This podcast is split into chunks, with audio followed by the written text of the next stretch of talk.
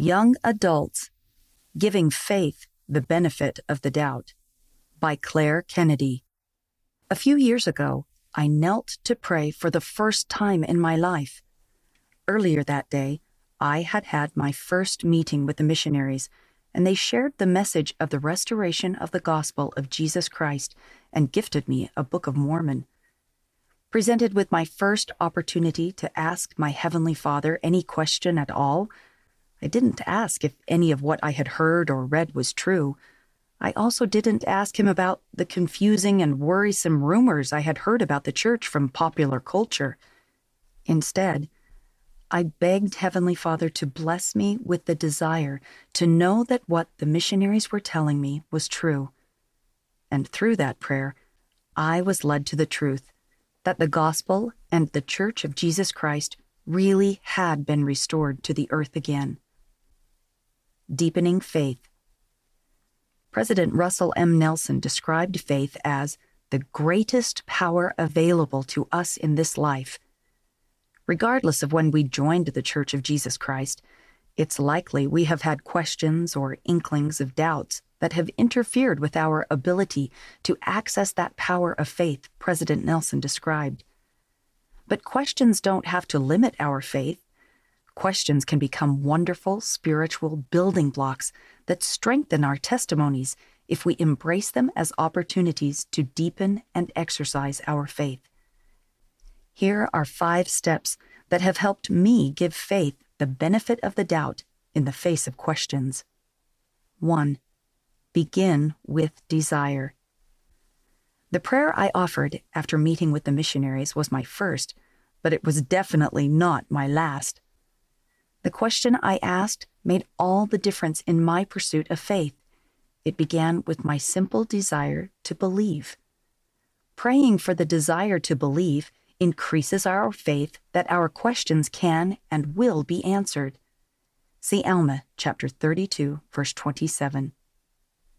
2. Understand your identity. The most important truth to know when we are seeking answers and greater faith is that we are deeply loved children of heavenly parents. God has our best interests at heart. He wants to guide us.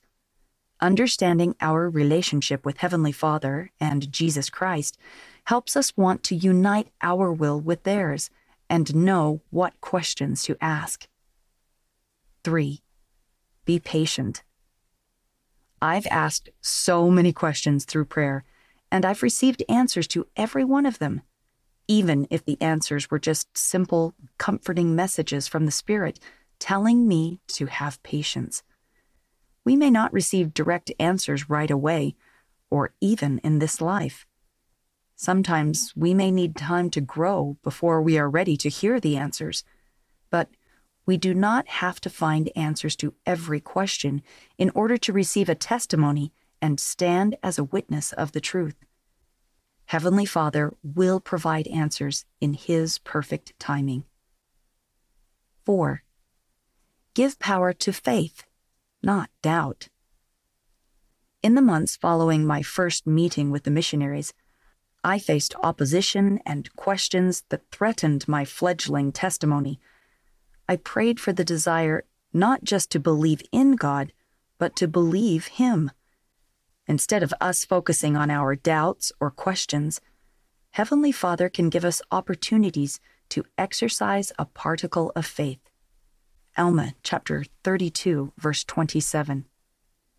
These opportunities can only come if we have faith and willingly trust Him instead of looking for reasons to doubt Him. As Elder Dieter F. Uchtdorf of the Quorum of the Twelve Apostles has taught, Doubt your doubts before you doubt your faith. 5. Choose to believe. If you have questions that are troubling you, don't put your concerns on the shelf and let them fester. Act in faith. Actively seek answers.